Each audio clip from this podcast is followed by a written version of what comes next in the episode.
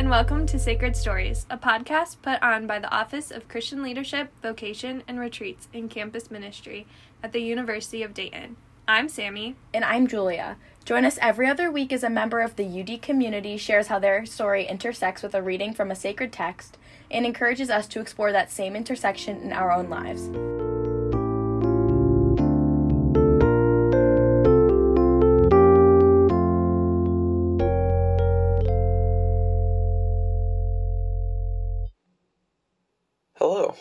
Spencer Scheiper. I'm from Cincinnati, Ohio, and I'm a mechanical engineering major with an aerospace concentration. Some fun facts about me are that I love being outside, whether I'm skiing, running, or hiking. I'm happy to be outside. I also really enjoy photography. Thankfully, these are pretty easy to combine together and make for a really fun time on the occasion where I can combine them. Uh, in my time here at UD, I've been on a few retreats, I've led a retreat, and actually helped found the faith group Valorous and still currently lead that. The sacred text that I chose is Man's Search for Meaning by Viktor Frankl. This is a phenomenally written memoir about a psychologist's experiences through multiple concentration camps during the Second World War. When I first read the book, this wasn't the type of book that I would pick up off a shelf and choose to read, or even preview. It's likely that I never would have even picked it up to preview in the first place. Luckily, I had to read it for a class in high school, as with most great books. As I read, I felt something pushing me to continue reading. Although the stories told are extreme, heavy, and generally don't apply to my daily life because they're stories from a concentration camp, I found the lessons that each story contained applied directly to my life once they were broken down. This is where the book really began getting interesting for me. The more I read, the more insight into human nature and the gift of hope I would gain. With that came a new appreciation for everything that God has given us. In spite of everything that was experienced throughout the memoir, those with faith had hope. Those with hope had motivation. And those with motivation made it to the next day. The most incredible part about the book, however, is that he was able to make connections between his experiences, faith, and the scientific community, all being accessible to the average reader. When I read this book for the first time, I had no experience in psychology and really had a lot to learn still about faith, my faith, and the church's teachings. One of the most profound passages reads The prisoner who had lost faith in the future, his future, was doomed. With his loss of belief in the future, he also lost his spiritual hold. He let himself decline and became subject to mental and physical decay. Usually, this happened quite suddenly, in the form of a crisis, the symptoms of which were familiar to the experienced camp inmate. We all feared this moment, not for ourselves, which would have been pointless, but for our friends. Usually, it began with the prisoner refusing one morning to get dressed and wash, or to go out into the parade grounds. No entreaties, no blows, no threats had any effect. He just lay there, hardly moving. If this crisis was brought about by an illness, he refused to be taken to the sick bay or to do anything to help himself. He simply gave up. There he remained, lying in his own excreta, and nothing bothered him any more. About a page later, he quotes Nietzsche saying, he who has a why to live for can bear almost any how. Throughout the book, this quote is used on three separate occasions. While this book sends a very powerful message about the nature of human motivation, this quote stuck out to me above the rest. Throughout my life, being the realist that I am, I've always felt a slight disconnect between the religious teachings and real life. It always seemed to me that religion told us what we ought to do, but it often felt that it wasn't realistic to live out.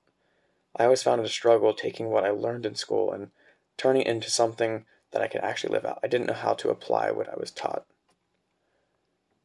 The struggle to find my place in God's plan and God's plan in my life continued to build within me for years. Once I read this book, things started to make a lot more sense. Things started to connect, and a lot of that worry was alleviated that I wouldn't be able to find that. When I first read him quoting Nietzsche, saying, He who has a why to live for can bear almost anyhow, things started really connecting for me. This was the first piece of the puzzle that started to bridge the gap between religious teachings and the way we live daily life.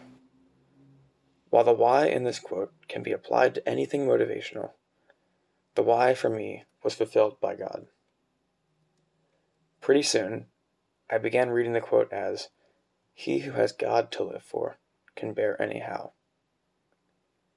He who has God to live for can bear anyhow.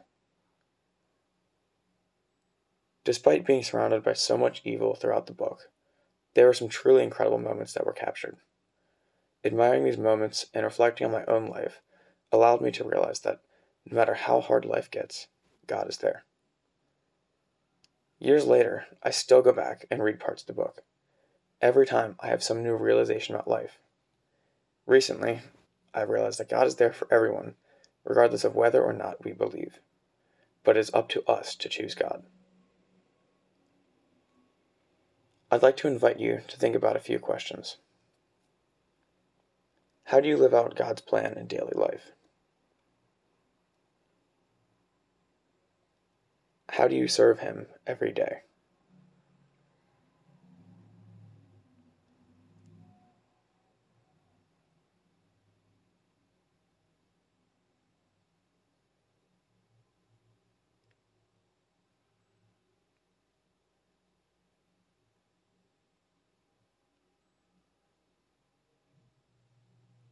What purpose does God fulfill in your life?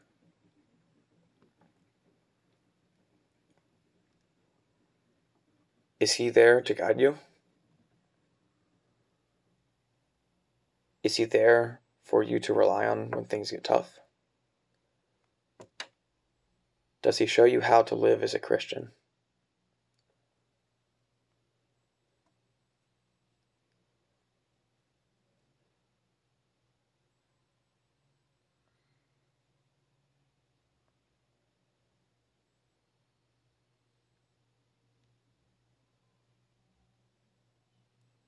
I'd like to close with one of my favorite prayers, St. Ignatius' prayer for generosity. This prayer, I feel, connects very well back into man's search for meaning, as it asks for us to pick up our cross and carry and continue that struggle in search for God and search for doing His will. Please take a moment to center yourself in the presence of the Lord. Lord, teach me to be generous. Teach me to serve you as you deserve, to give and not to count the cost, to fight and not to heed the wounds, to toil and not to seek for rest, to labor and not to ask for any reward, save that of knowing I am doing your will. Amen.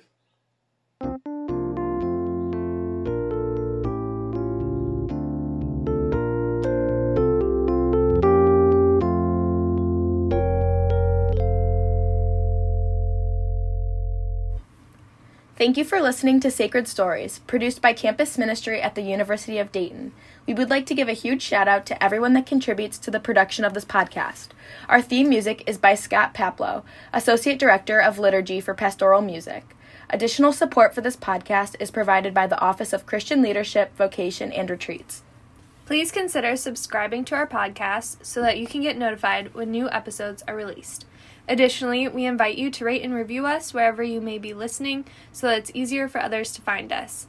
Our podcast is also available on Apple Podcasts, Google Podcasts, Spotify, and on our campus ministry website. We hope this and future episodes inspire you to explore sacred texts and experiences and witness how they intersect with your own faith life. If there are ways we can support and accompany you on your journey of faith, please reach out to us. You can learn more about campus ministry on our website, udayton.edu slash ministry, our Instagram at UD Campus Ministry, and on our Facebook page. Also, check out our Campus Ministry YouTube channel for more faith related content. Lastly, to stay in the loop about our upcoming events for undergraduate students, check out our page on 1850. Thanks again for listening. We hope you enjoyed today's sacred story, and we hope you join us next episode to hear from another member of the UD community. Have a wonderful day.